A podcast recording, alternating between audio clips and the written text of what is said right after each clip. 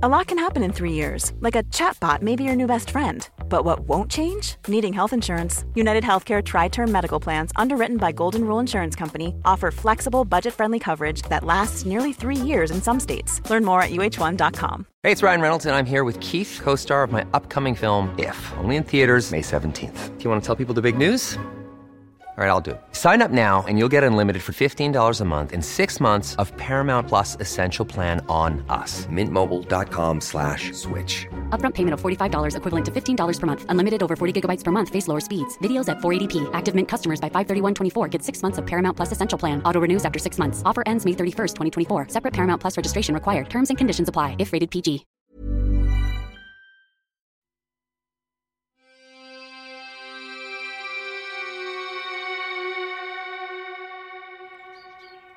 Welcome to Murder Mile. Today, I'm standing on Gloucester Avenue, near Regent's Park, NW1. One street northeast of the bloody killing by the grieving elephant keeper. 4 doors down from the first possible victim of the Blackout Ripper. One street northwest of the posed body of Gladys Rennie Hanrahan.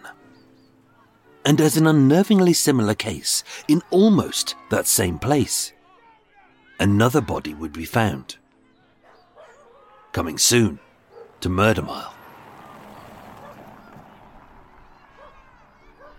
Regent's Park is a lovely place to rest, relax, and read a book. Or at least, it should be. Only swarms of piss-poor parents always unleash their shitting little seeds of Satan onto this tranquil idyll, as their oversugared sexcrement screams, I want, wah! As it attempts to stamp to death the park's wildlife population like a veritable Pol Pot of pigeons.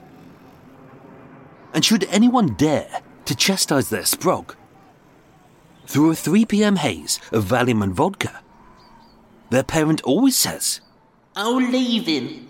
He's just having fun." Brats. They cry, they crap.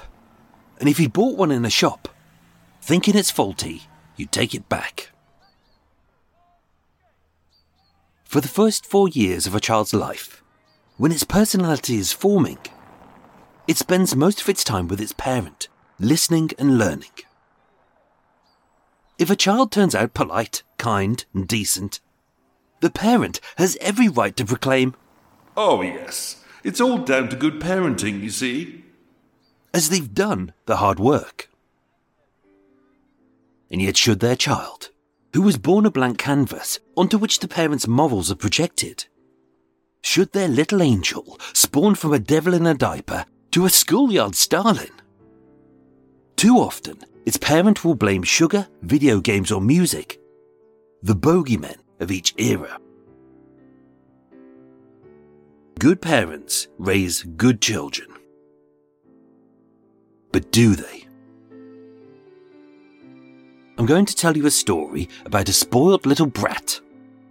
A young lad called Alan who was born healthy, raised well, and living a nice life with good parents and a decent family.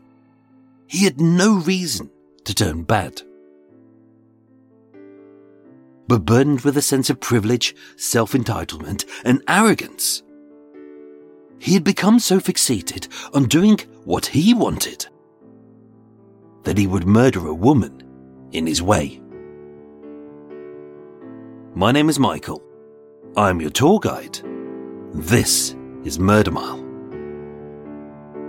Episode 193. The Spoiled Brat.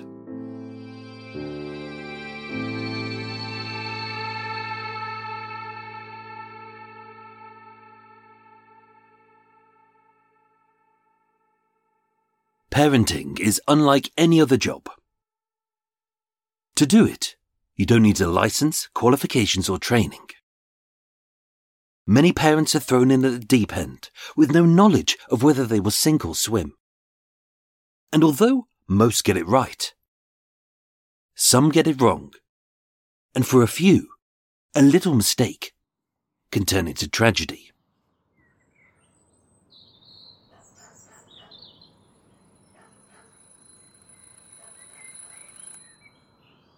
The morning of Saturday the 22nd of June 1935 had succeeded a surprisingly sticky night, as a mini heatwave had gripped the city. At a little after 7 a.m, the residents of 19 Gloucester Road, or Gloucester Avenue as it was later renamed, began to slowly stir from their interrupted slumber after a rough night's sleep.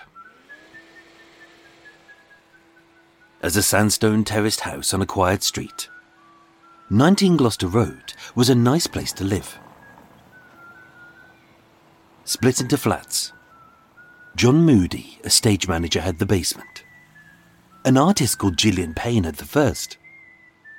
And Dorothy Riley, a single woman of independent means, owned the second and third floors to the top.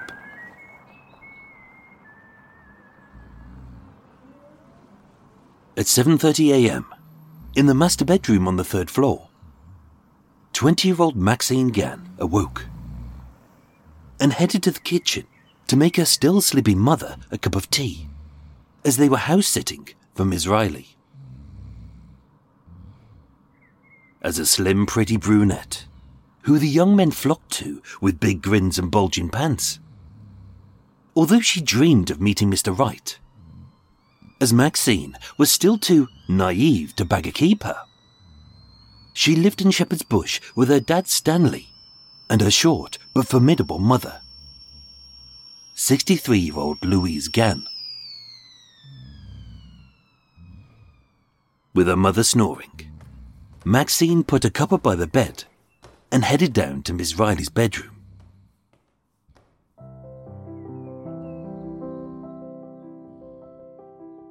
Being decorated in all manner of frippery, like laced doilies, delicate trinkets, silver jewellery, and a slew of porcelain oddments, with far too many shaped like cats. Her boyfriend, 28-year-old Alan Grierson, looked silly, sleeping amongst this sea of old ladies' finery. But no matter what, she would always love him. Popping on his dark horn-rimmed glasses to absorb her beauty. In a well-mannered voice, Alan cooed, Good morning, Mickey, my sweet. And as the two pressed lips, both their cheeks flushed in tandem. Being so deeply smitten after 4 months together. Just 4 months from this point, Alan and Maxine would be days away from marrying, as this young loving couple prepared for a lifetime together. At 8 a.m, over a cooked breakfast, the two savoured this time together, in a posh flat surrounded by all the mod cons. It was a mirror of how their future could be. And with Maxine in her shop assistant's uniform, and Alan, in a smart blue suit, black shoes and a bright red tie, as a salesman for a prestigious car firm on Great Portland Street. It would be a lot of hard graft, but it would be worth it in the end.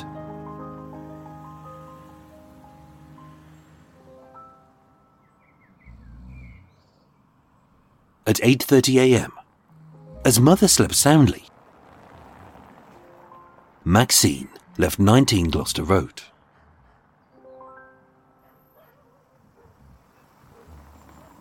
Having agreed to meet Alan later, to take her on a romantic trip to the seaside town of Torquay.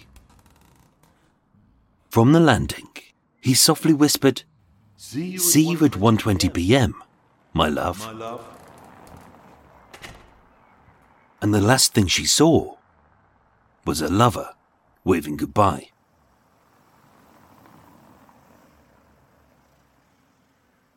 It began as a normal day.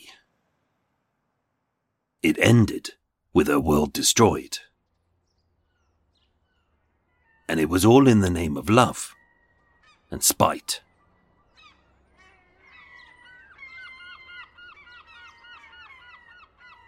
From 1907 onwards, Alan James Grierson had a blessed upbringing. Born in Shirley, on the north side of Southampton, he was raised in a spacious penthouse flat at 12 Brunswick Terrace, overlooking East Park. As a son of Hugh, a prominent solicitor, and Emma, a solicitor's wife, Alan was the youngest of two, whose every whim was catered for by Lucy, a live-in servant. As a privileged boy, he was never without, except maybe for love.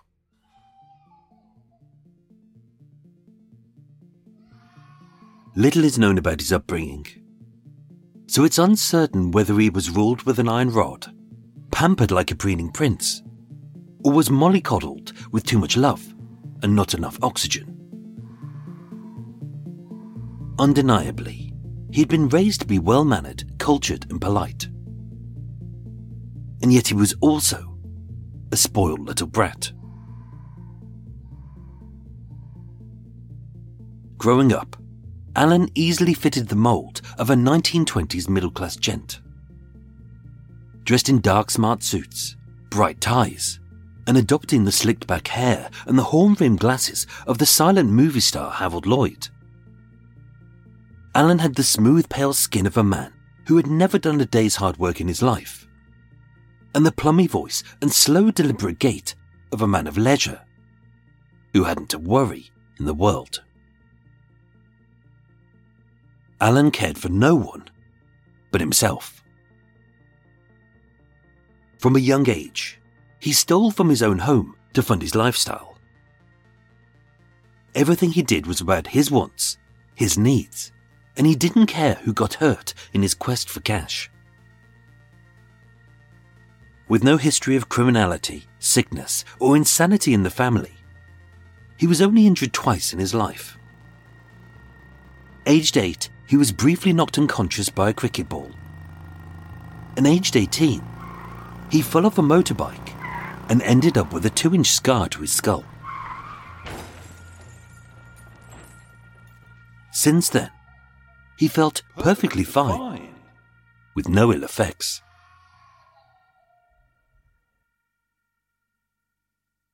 But what would make a well-mannered boy from a good home and a private school go bad?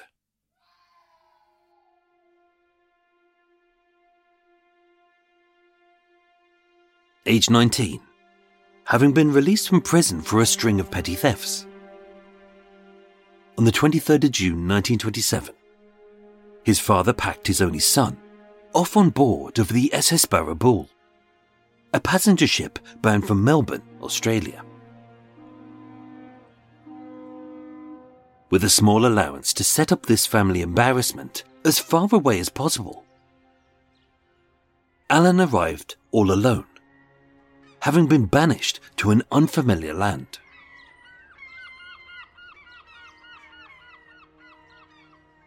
It could have been the fresh start that he needed. Only being too lazy to work and too greedy to go straight. After another string of offences, on the 11th of April 1930, Alan was convicted of 4 cases of fraud, and he was sentenced to 4 years in prison. Released again in 1934, and with no plans to do the decent thing, or to think of anyone else but himself, he sailed back to Britain, hunkered down in a lodging, and continued his life of petty crime in London. On the 4th of March 1935, at West London Police Court, 28-year-old Alan Grierson was sentenced to 1 month in prison for stealing postal orders. Released on the 1st of April, once again, he was back where he had begun. He was broke, jobless, homeless, and an ex-con out on probation.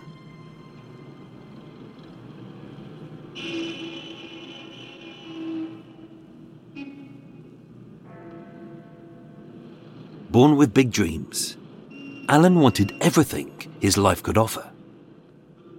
A lavish home, a fast car, a full bank account, and a beautiful wife who loved him without question. And yet, through his own selfishness, Alan had nothing. As this petty little thief had been disowned by every loved one he had stolen from.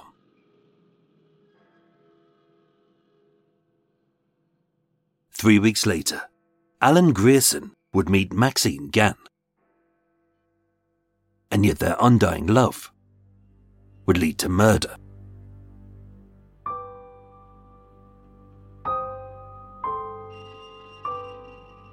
On Saturday the 20th of April 1935, Alan and Maxine met for the very first time and fell in love. For him, she was sweet, pretty, petite, and the epitome of the woman of his dreams. For her, he was charming, kind, and handsome. But being naive, she swallowed the story he span about being an ambitious solicitor's son from a good home, and avoided the less palatable truth of his past. Across the following months, constantly kissing, making her laugh, and with her dashing beau forever wooing her with poetry and a tune on his ukulele, Maxine had fallen for Alan. As Alan struggled to find work, having promised to marry her by her 21st birthday, just a few months away. Although Maxine was far from wealthy, out of love, she loaned him money, she gave him hope, she praised his ambitions, and as he had nowhere to live, she would find him a place to stay. Taking a well-earned holiday in Scotland, Ms. Riley, the owner of the top two floors of 19 Gloucester Road, had entrusted her home to her old friend, Louise Gann. Moving in on the 2nd of June, 63-year-old Louise, known as Bertha, was the perfect house-sitter. And feeling a little lonely, rattling around this grand flat, all by herself, she invited Maxine to join her, and later, her daughter's boyfriend.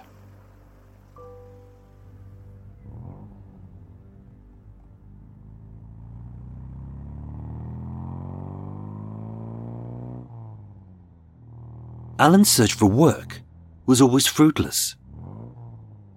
A ludicrously long drive up to Manchester to find a job he could acquire in London, followed by a slow trudge back, a whole day wasted, and a tank of fuel spent. All funded by yet another loan from Maxine, which he always promised to pay back, but didn't. Alan wanted everything in his dreams, only without the long hours, hard effort, or minuscule wage. The answer was staring him in the face. On his first night at 19 Gloucester Road, with Maxine and Louise sharing a bed on the third floor, keen to keep the creeping feet and hanky-panky at bay, Alan had been consigned to Ms. Riley's room on the second floor. As a sickening mix of pink lacy chintz, it should have made him wince to bed down amongst this haberdasher's orgasm. But it didn't. It made him drool. Inside a mahogany box lay Miss Riley's jewellery, consisting of 7 gold rings, 2 gold watches, and an assortment of gold bracelets, chains, tie pins, pendants, brooches, lockets, and a silver crucifix. They were special to her and cherished. But to him, he didn't think she'd miss one or two. 4 days later, at J. Attenborough & Co. at 142 Oxford Street, Alan pawned for £5, a gold enamel brooch, a diamond and gemstone brooch, and a hair diamond and gemstone ring. With a seller's slip, signed using the name Mr. J. Hoskinson, a builder who had given him work when he needed it. £5 was the equivalent of 2 weeks' wage for a man who worked for a living in 1935. As Alan didn't, and his windfall made no sense. Louisa went looking, and her eagle eyes spotted the open jewellery box and the missing items, taken from this self-contained flat, with only 3 people living in it. Feeling shamed, mostly for being caught rather than regretting his actions, Alan sent Maxine and Louise a written apology begging, "Forgive me, Alan." He enclosed the pawn tickets, as well as Alan's patent-pending cast-iron promise that he would get the jewellery back. As always, naively Maxine believed him, just as she believed he would pay back the money she had loaned him.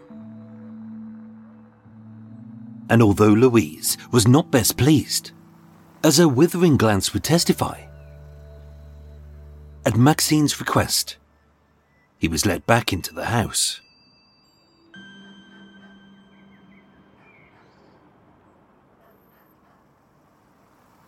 At a little after midnight on the 10th of June, clutching a little posy for his sweetheart and a box of chocolates for her mum, Alan, who was homeless, skulked back into 19 Gloucester Road with his head hung low. Returning to the pink chintzy warmth of Miss Riley's room, Alan slept soundly that night. His mission was clear: to apologise to Louise and to prove his love for Maxine. He would redeem the jewellery. But first, he needed money.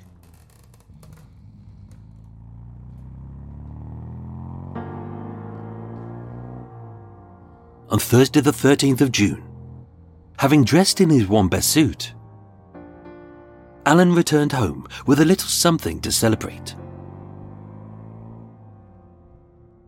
Having aced the interview, as of Monday, he would begin his career as a salesman for H.C. Paul, a respected motor firm at 90 to 92 Great Portland Street. On a decent salary, with his first week's wage packet in advance, he made a promise to give them £1 each of the £7 they had loaned him, and by the Monday, he was as good as his word. Given a fresh start, Maxine saw only the good in Alan. As to Louise, he seemed like he was trying.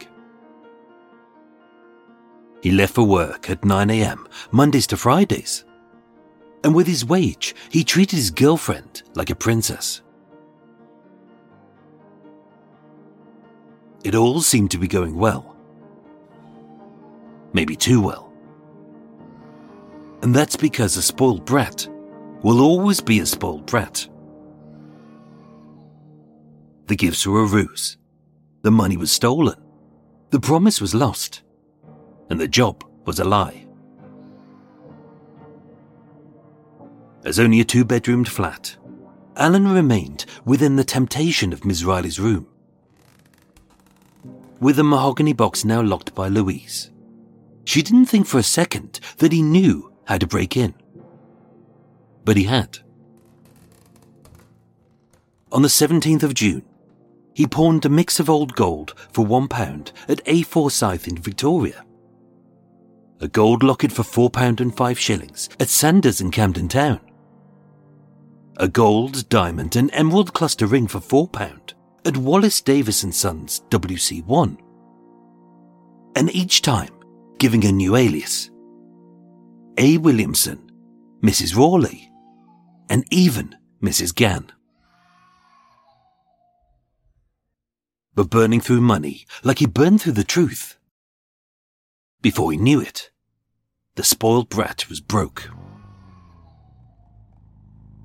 Dressed in new suits, quaffing rich foods, and glugging fine wines, his fictional wage simply couldn't cope with his expensive tastes. Up to his eyes in loans, and driving a car he had gained through hire purchase.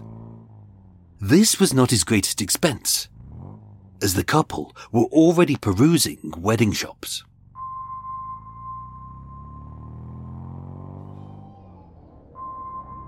Alan wanted it all. His dream was so close he could taste it. But needing a stack of quick cash, and an easy way to cover his tracks, as the mahogany box was almost empty. What he needed was a plan, and a distraction.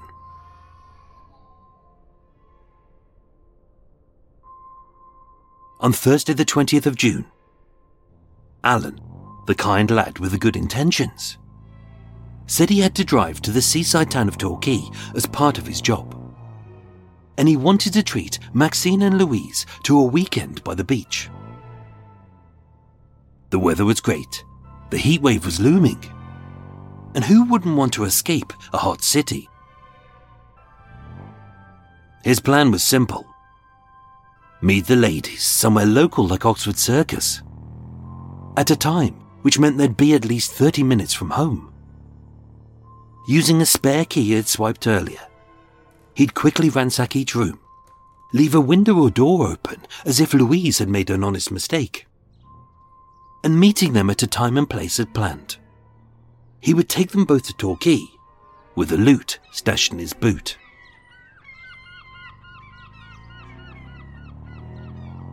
After a lovely weekend of sandcastles and ice cream, all three would return to the flat.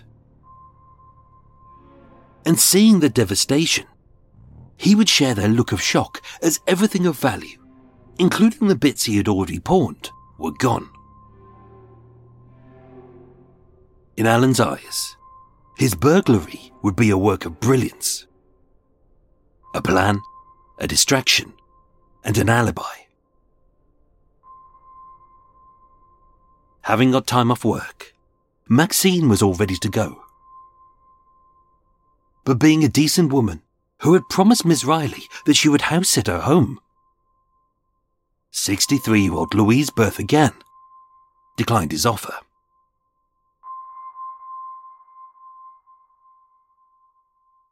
And with that, she had unwittingly signed her own death warrant.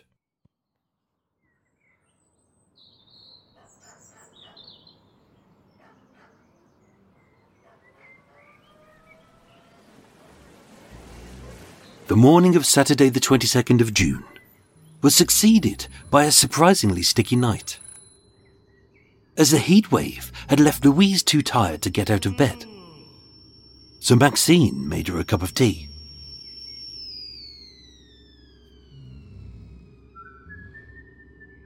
Excited for the day ahead, a half day's work followed by a weekend away, Maxine carried a cuppa into her beau, who slept in a pink blanket amongst a sea of porcelain cats and a now empty mahogany box. Popping on his horn-rimmed glasses, he cooed, Good morning, Mickey, my sweet. As the two soon-to-be newlyweds pressed lips and blushed red. Only their happiness would come at a great price. At 8:30 a.m, dressed in their uniform, Maxine looked up the stairs to see Alan, wearing his blue suit and red tie for a job which didn't exist, standing on the landing as he softly whispered, See you at 1:20 p.m, my love. And the last thing she saw was her lover waving goodbye.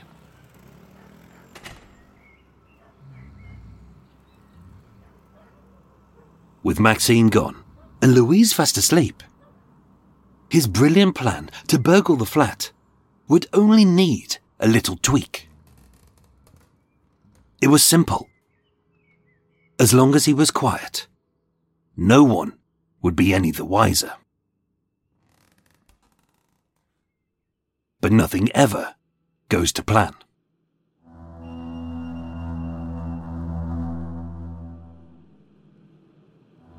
Being giddy with glee, 20-year-old Maxine Gann waited patiently at Oxford Circus for the man she would marry to whisk her away on a sun-kissed trip for two. But by 1:40 p.m, as Alan hadn't arrived, she phoned the flat, but got no reply. By 2 p.m, she arrived back at 19 Gloucester Road to find the main door open, but the flat door locked. Using a neighbour's phone, she called Alan's employer, but no one had heard of him. Growing concerned, at 3 p.m, she requested the help of Frederick Summers at Bucknell's, and he forced open the door on the second floor landing. The place was in a terrible state. Drawers were open, cupboards were emptied, and everything had been ransacked. Inside the third-floor bedroom, she found a suitcase on the table, which was half filled with stolen items. Jewellery, silver jugs and a cash box. Anything easily saleable. And beside the door, dressed in a blue coat and black shoes, as if she was going out, lay her mother.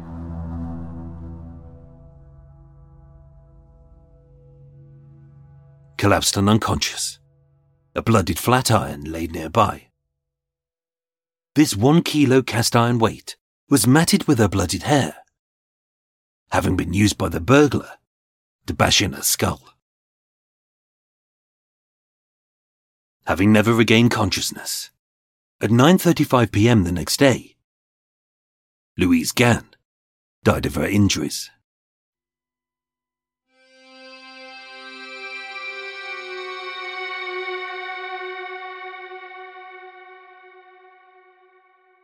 The investigation was simple.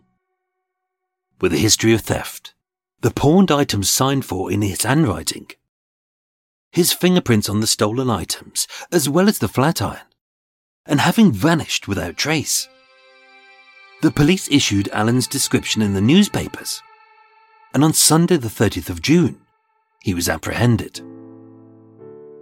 Being too arrogant to adopt a disguise, while lodging in the home of Mrs. Ellen Church of 8 Beach Road in Weybridge, and using the worst alias ever, that being Ian McIan. Wearing the same suit and staring at a photo of himself, he engaged in a conversation about himself and the murder he was wanted for. Tried at the Old Bailey on the 10th of September 1935, having deliberated for 25 minutes, the jury found him guilty. Everyone had accepted it as a fact. Everyone, except Maxine, who was so blinded by her love for the man who had bludgeoned to death her own mother, that she wrote him love letters in prison. She set up a petition to pardon him, and having taken his hand in marriage, she had agreed to be his wife.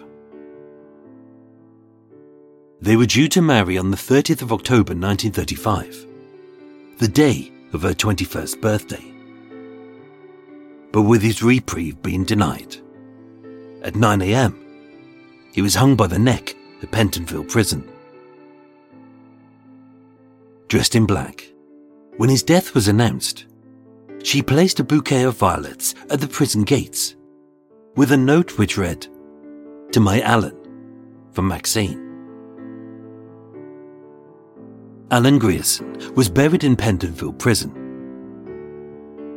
2 years later, gripped with an uncontrollable grief, Maxine took her own life, having died by suicide. And it was all for the love of a spoiled brat.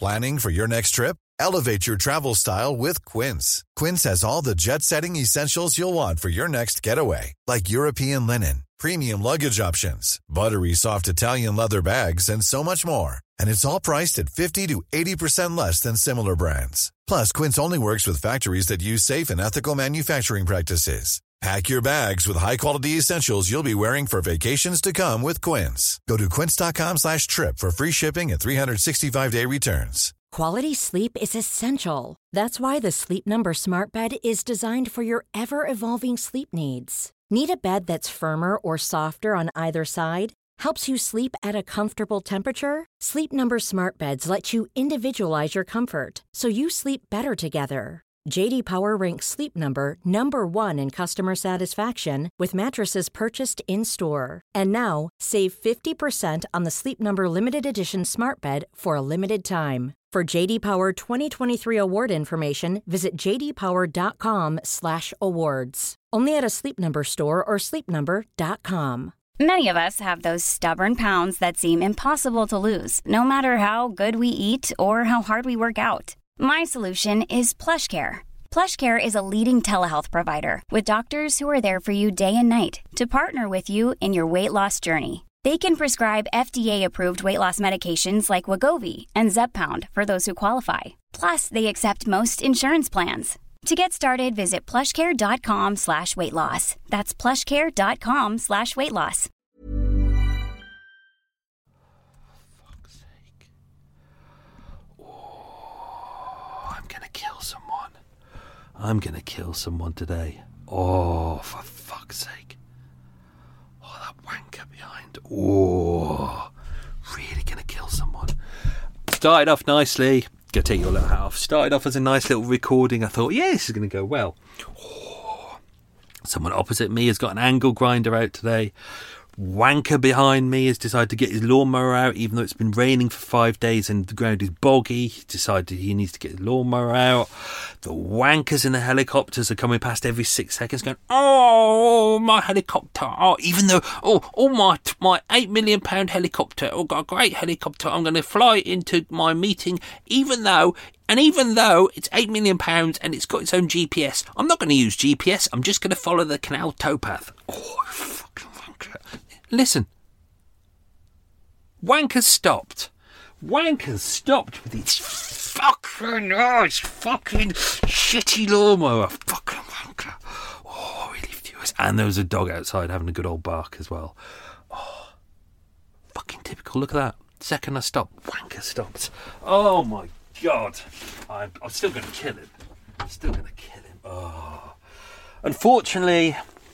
See, that's the thing with these people who have these posh podcasts and they can go into studios. That's fine. It's all protected and you can put up. But this is my front room. I've got to cope with the equipment I've got, and it's kind of limited. So you've got to put up with this shit. Oh, anyway, what's nice? Something nice happened today. I've got a little robin that comes to my. The bow of my boat every morning at about 10 o'clock. He swoops in. I've left some kind of things for him, things that Robin's like, and it's nice. He comes in, he flies in at the front bit, and he goes chip chip chip chip chip chip chip, and he stands there and he looks at me, and he's, because it's winter, he's got his red frontage, and then he grabs the bread and he goes chip chip chip, and then he flies off again. That's nice. And then that fucking wanker with his fucking shitty lawnmower, fucking wanker. Oh dear God. Well, anyway, I'm going to re-listen to this recording later on and see if it's acceptable. I had one whole episode where someone decided to pull out an angle grinder next to the boat, and he was... And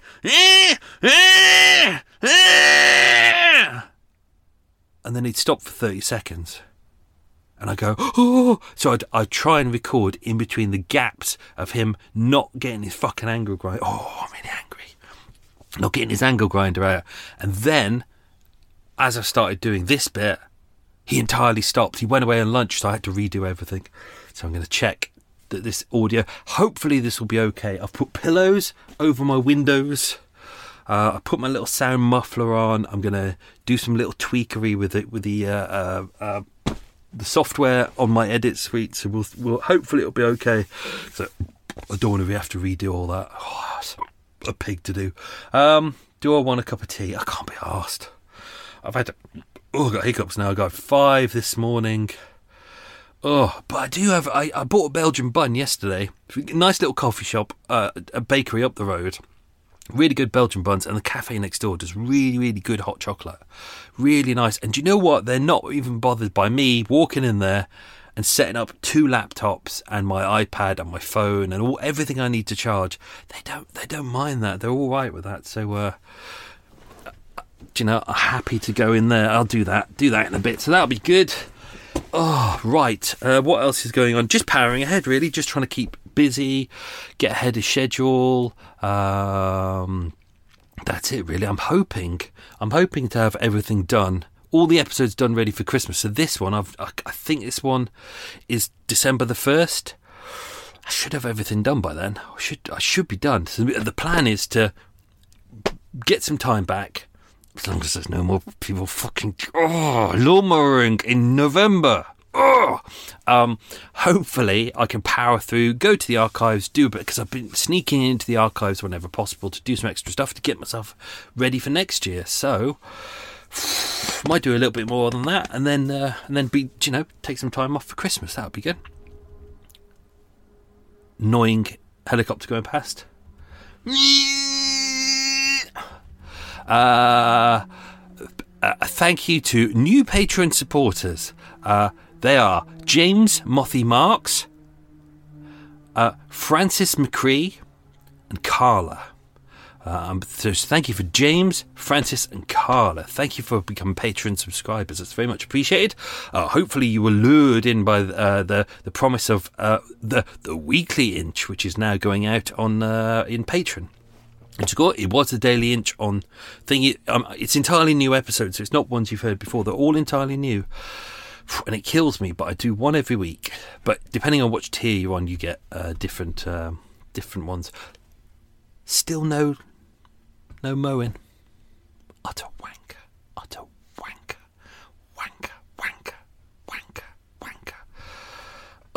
Ugh. Thank you to people who've donated to the podcast to help keep it going. That's much appreciated. So thank you to Jimmy, who subscribed via the Murder Mile podcast. There's a little donate button there. And Dali, I don't know whether that's Salvador Dali. I doubt it. I think he's dead. Hopefully you're not dead. That's a weird thing to say. Who's donated via the supporter link. So thank you to both of you. That's very much appreciated. I'm going to dive into some quiz questions now. Still no mower. Oh, really frustrating. Going to dive into those now. Don't forget, I haven't edited the episode yet, so they may get removed, but let's see how many you get. And then we're going to dive into a lot of stuff to do with this case, so get ready. Question number 1. What was Alan's middle name? Question number 2. In what part of Southampton was Alan born? Question number 3. There were 3 other tenants at 19 Gloucester Road, but what did they do as jobs? Question number 4. What did Maxine do as a job? Question number 5. How was Alan injured, age 8? Question number 6. What city in Australia was Alan booted off to? Question number 7. How did I describe the decor in Ms. Riley's bedroom? Question number 8, an easy one. What did Alan's dad do as a job? In fact, it's so easy, I haven't even written the answer here. Question number 9. What was the name of the car dealership Alan was supposedly a salesman at? There's a coot in the background. And question number 10, who broke down the door at the flat? Right, we'll do the answers to those very shortly. Right, let's dive into some stuff. I think quite often what I do is I get all the information together. I go through the archives, I grab the police file, the court records, and I piece it all together. And the idea at the very start is I don't approach it knowing what story I'm going to tell. What I do is get as much information as I can, and then I go through the data and just see what there is and what the story, where it's kind of guiding me. There was a lot of information about this case in the court records, about all the details, about all the things that were stolen and stuff like that, and the timings and where people were at different points. But as I started writing it, I decided I wanted to write a story about a brat, about a spoilt little brat. So a lot of the information in the case kind of became redundant when I realised that. So we can dive into it here. So the investigation was headed up by Divisional Detective Inspector Leonard Burt. When he got into the house, he saw by the bedroom door there was a large quantity of congealed blood on the floor. So it's the third floor. If you're on Patreon, you'll see the planogram of this. There's a bedroom. They've got a little kitchen next door. They've got a sitting room and they've got a bathroom. And then downstairs on the second floor is where Miss Riley's bedroom was. There was blood staining on the door jamb, so on the entrance to the bedroom, and that was between 4'7" and 4'11" height, which is the same height as Louise Gann, so Maxine's mum. So clearly she had... See, because he never gave a witness statement, I went searching for Alan's witness statements, and he never gave any. He just professed his innocence out. So we don't know what he did, or we don't really know what happened. She was clearly asleep at some point. Maxine left. He was still in the house that morning. He stayed there waving her goodbye, as we've seen. We don't know what happened, whether he was creeping around the house, trying to rob it and she disturb him. I think that's the most likely outcome for this, but we just don't know. But clearly at one point... she was asleep, she woke up, she got dressed, she was on her way out. So it's likely that he was probably downstairs in Miss Riley's bedroom stealing stuff, and then he came upstairs to steal stuff, and she... See, that's the question, is where she was at that point, because she was clearly... whether he went into the room and attacked her in the room so he could get in there, we don't know. We just don't know what happened, but there were... outside of the door, there were six small pear-shaped splashes of blood, a large smear of blood 3 or 4 inches in diameter at the bottom of the door. That's where she fell. The flat iron, which was used for ironing, that was inside the third floor, which is where the kitchen was. So it was found on the washing board in there. Bedroom was in a state of repair. As mentioned, all the drawers were open. Things had been stolen. He'd clearly got the brown suitcase, which was Louisa's. He got that, he'd opened it up, he'd started to fill it full of things. He'd got a handbag in there, he'd got all the different things that he found, like all the silver jugs, bowl, silver cup, lots of different parts, jewellery, silver plates, all the things that he could sell. He was putting them into the suitcase so he could put them in his car and take them away, which was obviously what his original plan was going to be. But we don't know why he left it there. We don't know why he fled at that moment. That's what makes things interesting. And weird. It's did he murder her first, or was he upstairs stealing stuff, and then she found it? But where was she at that point? This is what we don't know. Or maybe because don't forget, Maxine didn't find her mum until much later, and the police never really, because she didn't die until the next day, we don't know what time she was attacked, which makes things difficult. The witnesses saw nothing, they heard nothing, so we don't have a timing for this. So maybe he was still in the flat making up a cup of tea, maybe she woke up, put some clothes on, and was like, oh, I'm going to go out and do something, do some shopping or something. Maybe he thought, oh, brilliant, that's a great opportunity for him to steal stuff, although that would have been a terrible opportunity for him, because she would have seen him as the only person in the house. So we just don't know what's going on. There was a shopping bag found on the second floor and a key which fitted the bedroom for that landing as well, so he'd clearly stolen that, but they could never find the key which gave him access to the flat. So we don't know whether he did actually steal it or really what was going on. It's a really, really confusing thing to do. The flat iron was found on the draining board in the kitchen. It had blood stains on it and hair stuck to it. Dr. Lyons said the hair was similar to Mrs. Gann's. This is in an era where they really couldn't prove exactly where the hair came from, but he said the colour matched hers. When the police went around, they were able to find all of the things that had been stolen and in all of the pawn shops that he'd taken to. So we got a list of those. I've mentioned all of them in the episode, so I'm not going to go through them again. But you can see that he did it on the 7th, he did it on the 17th, so all of those in the episode. But also on the 22nd, so on the day that he committed the burglary/murder, he'd at Frederick Barry on German Street, so just off Piccadilly, he sold a condiment set in a leather case, using the name A.J. Williamson again. It was later sold to a customer, so they were unable to retrieve it, unfortunately. The mother she never recovered. She remained unconscious, and she died at 9:35 p.m. the next day at St Pancras Hospital. Autopsy conducted by Sir Bernard Spilsbury. He said there were 3 acts of violence committed to inflict the head wounds. So in total there were 2 fractures to the head, but he said there was one which was I think it's to the front of the an abrasion to the left of the eye. So he was unsure whether that was her being punched or where she fell on the ground. He said there was a bruise on the top of the right shoulder, so there's a potential that's either where she fell or where he may have kneeled on top of her to keep her down. But she was hit twice over the head with the flat iron, causing an extensive brain hemorrhage, fractures to the skull and a brain hemorrhage. She wouldn't have recovered from that, especially in that era as well. So there she lay and she bled to death.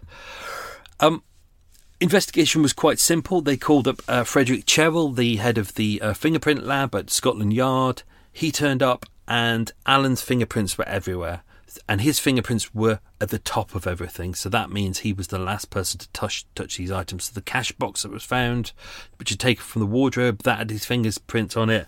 The suitcase had his fingerprints on it. Everything in Miss Riley's room, the jewellery box, all the things they found at the pawnbroker's also had partial fingerprints of his on there. He had taken his suit to the dry cleaners and had it cleaned, but there were still traces of blood on it. I didn't put this in the episode. It was something I wanted to do, but I didn't. I felt it kind of slowed stuff down at that moment. So Alan was meant to meet up with Maxine at Oxford Circus, which he didn't do, obviously, because his plan was really to do the burglary and then to kind of get in the car, bugger off, have the things hidden away and then sell it off when he needs to, then come back and go, oh my God, the house has been burgled. But because he'd murdered her mother, it kind of makes it a really difficult situation for him. So he fled. He just took the stuff and fled, even though he loved this woman, apparently. He murdered her mother and then fled. So the police pretty much knew that it was him. All of the evidence says that it was him. So they put his photograph in the papers, and it went out across Monday the 24th, but also the 29th and 30th, because it was posted outside of all of police stations, and someone had said that they'd seen him get into a 6-wheeled lorry in Darlington on the 26th. We're unsure if that's right. Others had sighted him in Guildford, heading towards Brighton and Worthing, which is most likely to be him. They put his photo, but also a full description of him in the papers and what he'd done and what he was like. And so that all the docks were being watched, all the police stations, pretty much everything. So they'd really put out a full-scale search in order to find him. Over quite a few days as well. But so he was hiding out for a bit. He'd spent a little while in a tent. He was camped in Aldershot, which is where he said he was, and he was trying to find work and get lodgings and things like that. As mentioned, there was a widow called Mrs. Ellen Church at 8 Beach Road in Weybridge. She was letting out rooms. She let out one to him on the 28th for £1.02 per night.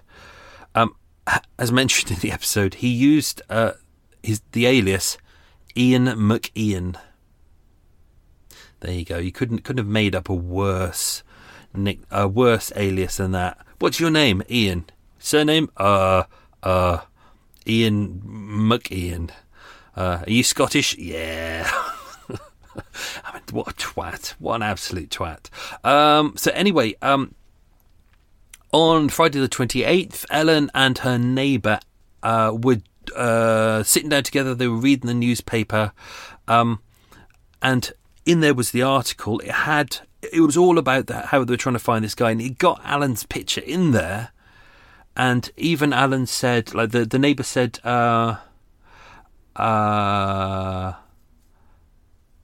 what did you say the name was? And Alan said Grierson, Alan Grierson, meaning the person in the paper. But that was him.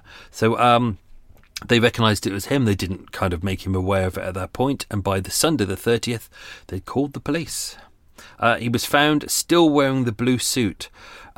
He's in the house. Hang on, this is the bit I wanted to get to. He was in the house. The police turned up. Police saw him and said, are you Alan Grierson? He lied at them a moment. He said, I'm Ian McIan. He said, I've been travelling for 18 months. I don't know who this Alan is. And they looked at the picture. They said, come on, it is you. And he was like, yeah, okay, it is me. That's fine. Before I get taken to the police station, he said, would you, his exact words, may I go upstairs and put on my collar and tie? Because this is the 1930s, and obviously a man always wears collar and tie. So they said, yeah, of course, that's fine. So he went upstairs into his room to put on his collar and tie. The police were a little bit concerned. They went upstairs and they caught him trying to climb out the window like a twat. And then he said, I'm sorry, I've been really silly. Didn't mean to do anything wrong. He did actually say that he was trying to see if there was something wrong with the roof. Of course, there wasn't anything wrong with the roof. And he was arrested that day, taken to Weybridge police station, and eventually the police from Scotland Yard came down and picked him up. He was remanded at Brixton Prison. He didn't really give much of a history of his past. It's weird, he doesn't seem to want to talk that much about it, so... yeah, we don't. Which is why we don't really know that much about it. But yeah, he had a little cut to his scalp. No signs of fractures. He seemed rational. He seemed very controlled. He didn't. They said he didn't seem like a massive nut job, and he was declared fit to stand trial. Ooh, I got burpees. His committal was on the 2nd of July at Marylebone Police Court. Where was it? He was apparently distressed, shaking, and asked for water and a cigarette. He buried his head in his hands, looked up and said, "Isn't it funny the pain and suffering one person can make for others?"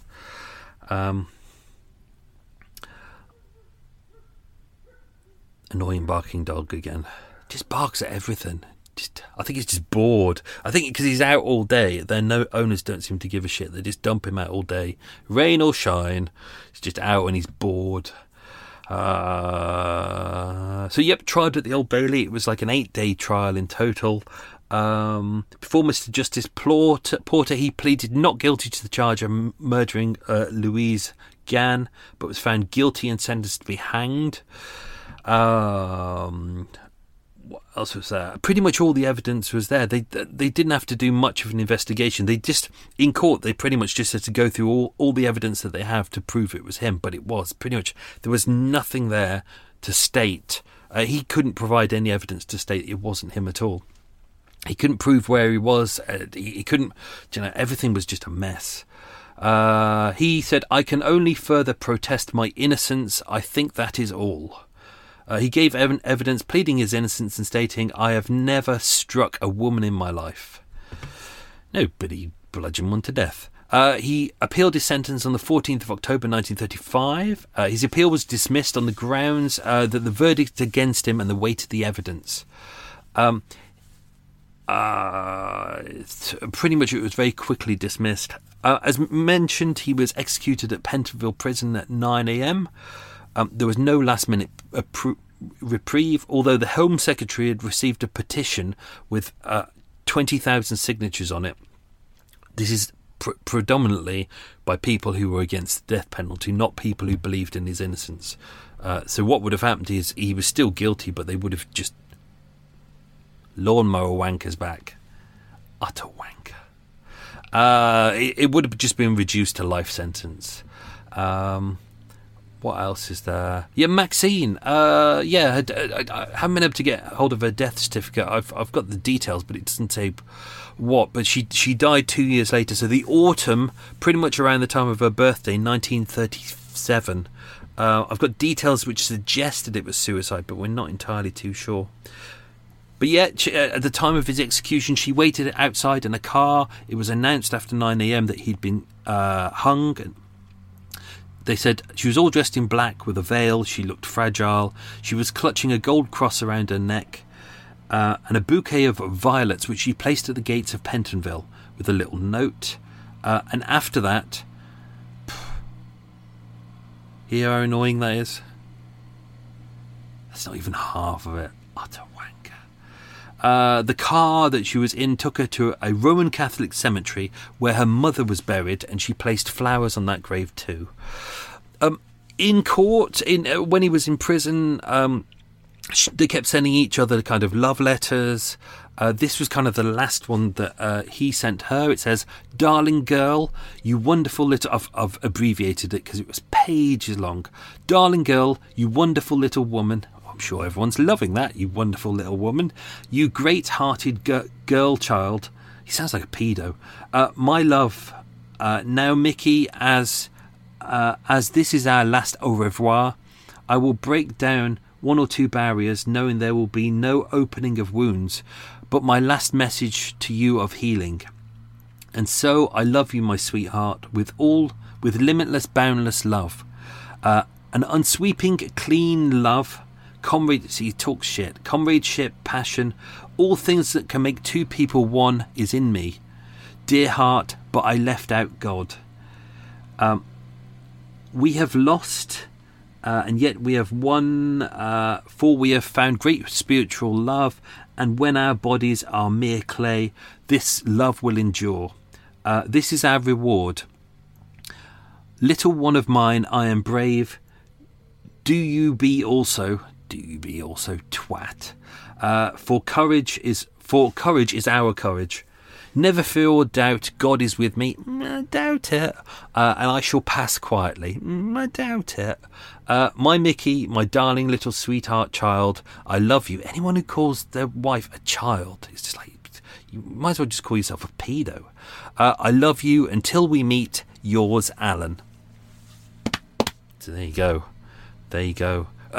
Witnesses in the house heard nothing. They were in that day. They heard nothing at all. So we don't really know a lot of what was going on. Oh, still that lawnmower is going. I know some people will be listening to this going, "Why don't you just move your boat? Why don't you just move your boat?" Because this is the problem with being on a boat. You get like, here has been peaceful, utterly peaceful for the last week, utterly peaceful, and then wanker has to start doing his motoring today at this second, has to start doing it now. If I move it down there, it'll be perfect, and then I'll move somewhere and it'll all be noisy again. It's always the same. So I'm gonna listen to this afterwards. If it sounds okay, if I can edit through it, I'll do it. If not, I'll just have to redo it, and then I'll go and strangle the wanker. Just a fucker. Right, let's do the quiz questions. Oh, PCAG, can't we arrest him for being a noisy wanker? Oh, question number 1. What was Alan's middle name?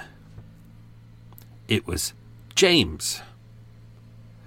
Question number 2. In what part of Southampton was Alan born? He was born in Shirley. Question number 3. There were 3 other tenants at 19 Gloucester Road, but what did they do as jobs? John Moody was a stage manager, Gillian Pyle was an artist, and Dorothy Riley, Ms. Riley, was a single woman of independent means. Question number 4. What did Maxine do as a job? She was a shop assistant. Question number 5. How was Alan injured, age 8? He was hit in the head with a cricket ball. Question 6. What city in Australia was Alan booted off to? Melbourne. Question 7. How did I describe the decor in Ms. Riley's bedroom? as a haberdasher's orgasm. Question number 8, an easy one. What did Alan's dad do as a job? He was a solicitor. Question number 9, what was the name of the car dealership Alan was supposedly a salesman at? It was H.C. Paul. And question number 10, who broke down the door at the flat? It was Frederick Summers of Bucknell's. So there you go. This is going to be a fucker to edit. Anyway, let's go and do it. What time is it? 1:15. I'm going to eat my Belgian bun. I'm going to go to the coffee shop. I'm going to power through this. Get it done. So thank you everyone for supporting Murder Mile. Next week, a single episode. Then we'll end on a double episode, a double-parter. And maybe there might be a little something for Christmas. But nothing for Lawnmower Wanker. Oh, you're going to die. Anyway. Have yourself fun, folks. Oh, life. Stay safe, be good. Lots of love. Bye bye. But not the Lawnmower Wanker. Bye bye. Planning for your next trip? Elevate your travel style with Quince. Quince has all the jet-setting essentials you'll want for your next getaway, like European linen, premium luggage options, buttery soft Italian leather bags, and so much more. And it's all priced at 50 to 80% less than similar brands. Plus, Quince only works with factories that use safe and ethical manufacturing practices. Pack your bags with high-quality essentials you'll be wearing for vacations to come with Quince. Go to quince.com/trip for free shipping and 365-day returns. Ever catch yourself eating the same flavorless dinner 3 days in a row? Dreaming of something better? Well, HelloFresh is your guilt-free dream come true, baby. It's me, Keke Palmer. Let's wake up those taste buds with hot, juicy pecan-crusted chicken or garlic butter shrimp scampi. HelloFresh. Stop dreaming of all the delicious possibilities and dig in at HelloFresh.com. Let's get this dinner party started.